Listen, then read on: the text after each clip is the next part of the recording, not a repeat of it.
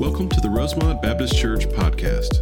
Rosemont is a thriving group of believers who desire to connect with Jesus and His church, grow in faith and understanding of God's Word, and serve in our local area and around the world. We are located in LaGrange, Georgia at 3794 Hamilton Road and invite you to attend any of our three services on Sunday mornings. Please visit our website at rosemontchurch.org for more information. And now we pray that God speaks to you in a personal way as you listen to this week's message from Pastor Adam Camp. Take your Bibles open to Luke chapter 10. Luke chapter 10. I thought it'd be good with Rajiv being here this morning to kind of remind us and, and kind of help us understand the Lord's calling in our lives. Uh, because there are great opportunities, uh, there's great need all over the world, and I'm just always blessed when I hear from brothers and sisters from other places to hear that the Lord still is at work all over the world, right? I think sometimes we, we uh, get into this little um, box where we think the Lord is only working in our lives or maybe in our church or in our area. But one of the things I can assure you of in, in the times that I've had the opportunity to travel and speak to believers from other places is the Lord's at work everywhere. He's doing great work there, just like He is here. And I want to challenge you this morning based on the truth of God's Word of exactly what we ought to be doing, exactly what we ought to be sharing, because we think about believers like this brother and so many others that work with him on a regular basis. Uh, the amount of time and effort they give up to share the gospel is incredible. I'll, I'll never forget having a conversation with one of the church planners there several years ago and asking him kind of what his life was like. And he talked a little bit about his work and, and how he disciples people in their local villages. And I asked him, you know, what does that look like for you? What does discipleship look like for you? And what they typically do there is they'll go and they'll share the gospel, kind of the Luke 10 model. And if a household kind of prays or someone in that house prays to receive Christ, they'll go and disciple the people of that household. And I said to this brother, I said, what, what is discipleship like for you? How are you actually discipling these people? And he said, Well, after I finish the work, I go over there and I spend the whole evening with them sharing and studying God's word. And I said, Is that something you do, you know, once a week or once a month? He said, No, no, I do that every day. I do that every day until this group, this family is ready and able to share their faith and lead others to Christ in their area. And then once that happens, I go and I start the process over again. And I thought, man, the level of commitment there, right? Their mansions in heaven are going to be way bigger than mine. What they give up and what they sacrifice. And so I just want to be kind of really confronted, maybe is the right word, with the truth of the gospel and challenged with exactly what we're doing and how we're living. So Luke chapter 10 is the spot we're going to be this morning, just a few verses. I want to remind you of what Jesus is doing at this time. He's already kind of set his face to Jerusalem.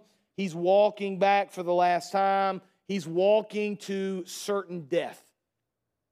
He knows he's going to be arrested, he's going to be tried, he's going to be crucified. And yet, in the midst of these last days, instead of him being concerned for his life or sad or woe is me, he gives his followers a very clear command and a very clear challenge. And I want to look at that this morning. Luke chapter 10 first three verses. After this, the Lord, that's Jesus, appointed 72 others and sent them on ahead of him two by two into every town and place where he himself was about to go. And he said to them, The harvest is plentiful, but the laborers are few. Therefore, pray earnestly to the Lord of the harvest to send out laborers into his harvest. Go your way. Behold, I'm sending you out as lambs in the midst of wolves. I'm going to give you the first truth here, and it's amazing to me because it was true in the first century and it's still true today. Number one, the world desperately needs Jesus. The world desperately needs Jesus. That's true here. It's true in India. It's true in Africa. It's true all over the world. And we see great need. And one of the things I love about this church is we have people that are faithful and willing to go. And so we send teams to Guatemala and Zambia and India and Romania, and we'll send a team to, to Alaska, and we've got a, a youth team going to Boston, and there are other Nicaragua, something we're praying about in the future and exploring opportunities. I love that this church goes I love that this church sends, but I want to encourage you and challenge you that even if you go on one of those trips, and I hope you do, by the way, even if you go on one of those trips, that represents one to two weeks of your year. What are you doing the other 50 or 51 weeks? Because there's a great need all over the world for the name of Christ to be proclaimed, but there's also a great need here. Right? There are thousands of people within driving distance of our church that don't know Jesus. And so, as we think about how Jesus is living here and what Jesus is doing, and he's sending these people out into the villages that he's about to go to, right? This is the local ministry Jesus is doing here. Right? He talks about Jerusalem, Judea, Samaria, the uttermost parts of the earth in Acts, but we understand that his primary focus with these disciples in Luke chapter 10 was the local people that needed the gospel, the villages that he was about to walk into. And we understand that just like in the first century, people still need Jesus today. I did a little research this week, and I want to read from a couple of uh, studies that were done in the last couple of years. One of them is from Pew Research. Here's what they said. Since the 1990s, large numbers of Americans have left Christianity to join the growing ranks of U.S. adults who describe their religious identity as atheist, agnostic, or nothing in particular. This accelerating trend is reshaping the U.S. religious landscape, leading many people to wonder what the future of religion in America might look like. Gallup did a similar study. Here was their findings. A record low 20% of Americans now say the Bible is the literal Word of God, down from 24% at last time the question was asked in 2017. Meanwhile, a new high of 29% say the Bible is a collection of fables, legends, history, and moral precepts recorded by man. U.S. church membership was 73% when Gallup first measured it in 1937 and remained near 70% for the next six decades before beginning a steady decline around the turn of the 21st century. Americans' membership in houses of worship continued to decline last year, dropping below 50% for the first time in Gallup's eight decade trend. Right, numbers across the board in the United States and, and really other parts of the world are on the decline, right? That's really across denominations. Church attendance is down, baptisms are down, salvations are down. Praise the Lord. The, the, the, the Lord is doing great work here at Rosemont. We don't fit into these trends right now. Praise the Lord. We're going to continue to work so that doesn't happen. But we understand that there is a great need for Jesus all over the world, including the villages and the towns and the cities that we live in. I want you to notice what Jesus says here in verse 2. This is really important for us to kind of grasp what's happening here, right? Jesus said to them, the first half is real obvious. The harvest is plentiful, right? We get that. That's kind of the no brainer. But here's the problem the laborers are few. Right? There's always going to be a group of people that need Jesus. Right? And there's somebody in your life right now, and you maybe can think of that person as you kind of sit there and wonder and ponder and pray. There might be somebody in your life that you know needs Jesus. The problem isn't that there's a lot of people. We know there's a lot of people. The problem is the workers, that's you and me, are few. There's not enough believers willing to share their faith to make a difference. You understand that? There's not enough believers that are willing to walk out into the fields of harvest and actively share their faith. And so Jesus challenges these people in verse 2 again. The harvest is plentiful, but the laborers are few. Therefore, he says, here's what we got to do about it pray earnestly to the Lord of the harvest to send out laborers into his harvest. Here's the second thing we should pray that the Lord will send workers. Uh, we understand that there's a need, right? We get it. The world needs Jesus. We understand that there aren't enough people that are willing to go. We should actively be praying that the Lord would send people, including ourselves, into the fields of harvest to share the gospel. And some of you might be thinking, I hear what you're saying. I hear it. I understand. the Lord's calling people to go out and, and share their faith. But, but isn't that really just the job of the church leadership, Adam? I mean, isn't that the job of the pastors or the deacons or Sunday school leaders or whatever the case? And, and the job kind of just of the leader, isn't that their job to go out and share and tell people about Jesus? Well, the short answer to that is yes, of course it is. And you should hold your leaders accountable for doing that, right? We should be willing to go and share and preach the gospel, but it's not just about leadership, it's about everybody. Uh, Jesus called his disciples to go, and we're reminded in Matthew chapter 16, verse 24, Jesus said to his disciples, Whoever wants to be my disciple must deny himself, take up their cross, and follow me. For whoever wants to save their life will lose it. Whoever loses their life for me will find it. There, there's this idea that if you're going to be a follower of Jesus Christ, you're going to be a Christian, if you're going to be a disciple of Jesus, you've got to be willing to take up your cross and follow him. And so we would say it is the job of leadership, but it's also the job of everybody else that we're willing to go and we're willing specifically to pray that the Lord would send people into the fields to share their faith in Christ. Uh, this idea of praying for the lost is something we find really throughout Scripture. In fact, Paul, on a couple of different occasions in Romans chapter 10, verse 1, he says, Brothers, my heart's desire and prayer to God is that they may be saved. Right? There's, there's this sense that we should be praying for the lost. You might remember Jesus as he's being crucified, just before he dies, he prays in Luke 23 34, Father, forgive them, for they know not what they do.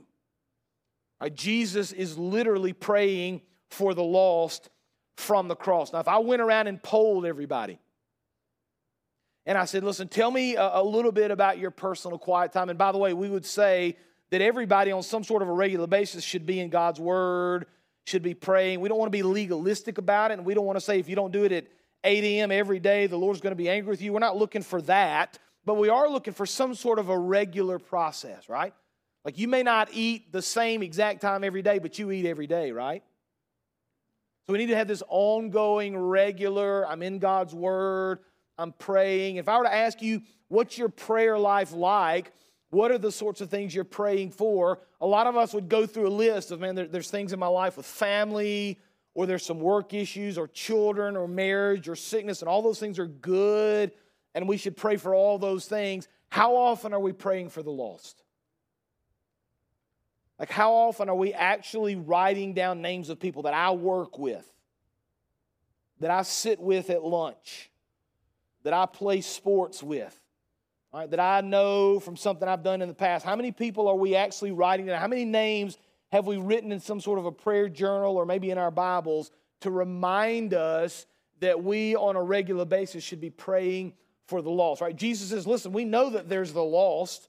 There are people that are lost in India. There are people lost in Troup County. There are people lost all over the world. That's not the issue. The issue is that there aren't enough workers, and there are not enough workers because we're not praying enough that the Lord would send people to reach the lost. Now, I want you to notice how Jesus kind of finishes this in verse 3. Verse 2 The harvest is plentiful, the laborers are few. Therefore, pray earnestly to the Lord of the harvest to send out laborers into the harvest. Notice what he says right here in verse 3. Therefore, you sit around, Christian, and think that the other person will do it for you. Is that what it says? That's what we think it says. Oh, the guy next to me is going to do this. You're not talking to me, are you? I mean, I, I hear you, but I got a lot of stuff going on, and, and I can't do that, and I can't. What about the guy next to me, right? He should do this. That's not what Jesus says. Verse 3 Go on your way. Behold, I'm sending who? Say it. You. You. I'm sending you out as lambs in the midst of wolves. Here's truth number three we must go share the gospel. We got to be willing to go. We can, we can talk all we want, we can think all we want, we can have great discussions about the need, we can sit in our small groups, our life groups, and think and talk, and all those things are good. We should actively be praying. We're commanded to pray. But when the rubber meets the road, we got to be willing to go. And I say this all the time. I feel like I need to say it more and more because our, our world becomes more and more passive and more and more uh, uh, apathetic about so many things, I think we need to be reminded on a regular basis that Christianity is not a spectator sport. It's not I get saved and I just kind of sit around for 50 years and I go to heaven. It's I get saved and then I do everything within my power in the days that the Lord has given me to share the gospel and to proclaim the good news of Jesus Christ. That's what we see scripturally. That's what we see, frankly, in other places with other believers.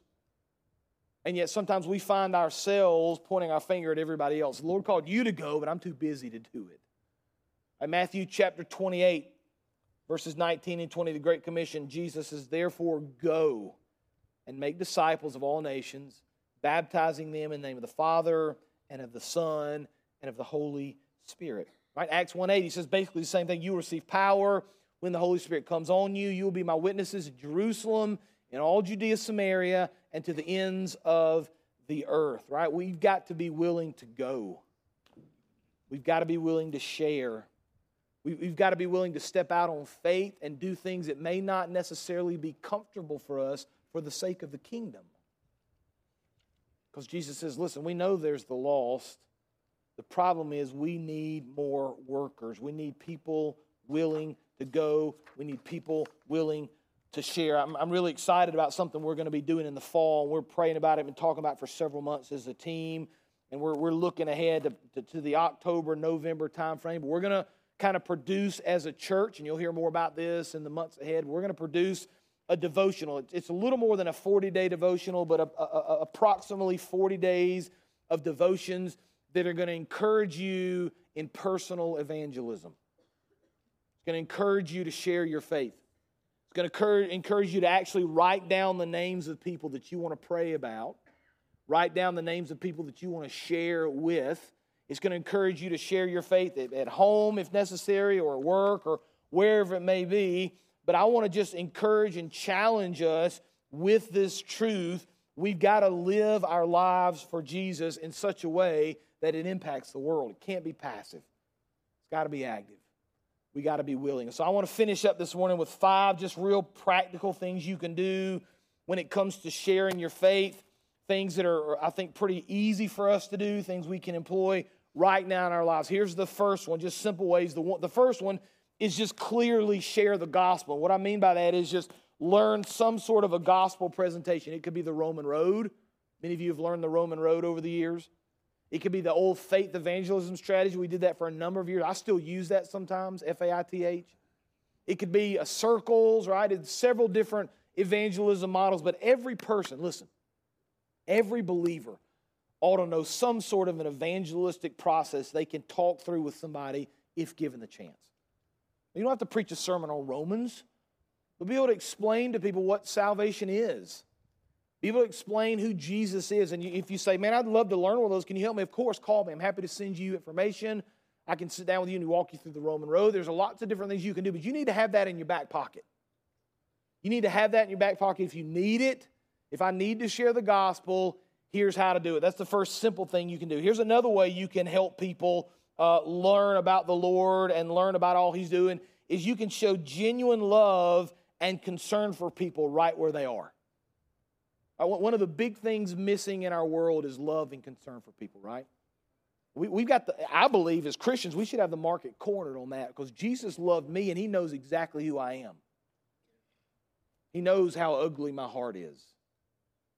But because of what He's accomplished on the cross, He's offered me forgiveness right? We need to show people the same sort of love Jesus shows to us. And you'll be amazed when you show people kindness and when you show people love, how they respond to that. It's not rocket science, it's not difficult. Just love somebody in the name of Jesus. And then when they say to you, man, you're different. I don't understand why you care about me. I don't understand why you're so compassionate to me. It's because I'm a follower of Jesus Christ. Now's your opportunity right? A chance to share the gospel. Here's the third thing you do you can share your personal testimony. That's easy. We used to teach your testimony as kind of what I was before I received Christ, my salvation experience, what my life has been like since. Right? Everybody can write out a testimony. Everybody can spend five minutes writing what the Lord has done in their lives. You can prepare that and have that ready, and the opportunity arises for you to share your faith with somebody. Here's another kind of simple one you can do, and I know a lot of people that have done this over the years. You can buy a Christian book for somebody and read it together with them. You may say, you know what, I just started this book. It's fascinating. I, I think you might enjoy it. Can I buy you a copy and then let's read it together, maybe a chapter a week or whatever you decide on, and we'll meet for breakfast or lunch on a regular basis. We'll talk through this book. It'll be an opportunity for you to get in a room, maybe with some unbelievers, start a book club on your street, get to know some people maybe that you live near by reading through a book, having an opportunity now to think about and share the love of Christ. A simple way to do it. And then maybe the easiest one to do is just invite people to church. Or we can invite somebody to church. I do that all the time. That's an easy thing. And I use the pastor card. Uh, I use this all the time. I was like, you know, I'm a pastor, so I have to ask this. Where do you go to church? Oh, well, I don't go to church. Really? Well, we'd love to have you. You're in, man. Just asking somebody a simple question like this, an opportunity now for you to have a gospel conversation with them, right? There's no real wrong answer here. The idea is we ought to be willing to share our faith. We ought to look out in the world and see, man, the, the, the gospel is needed. Jesus is needed all over the world. The problem is, enough believers aren't going to share their faith.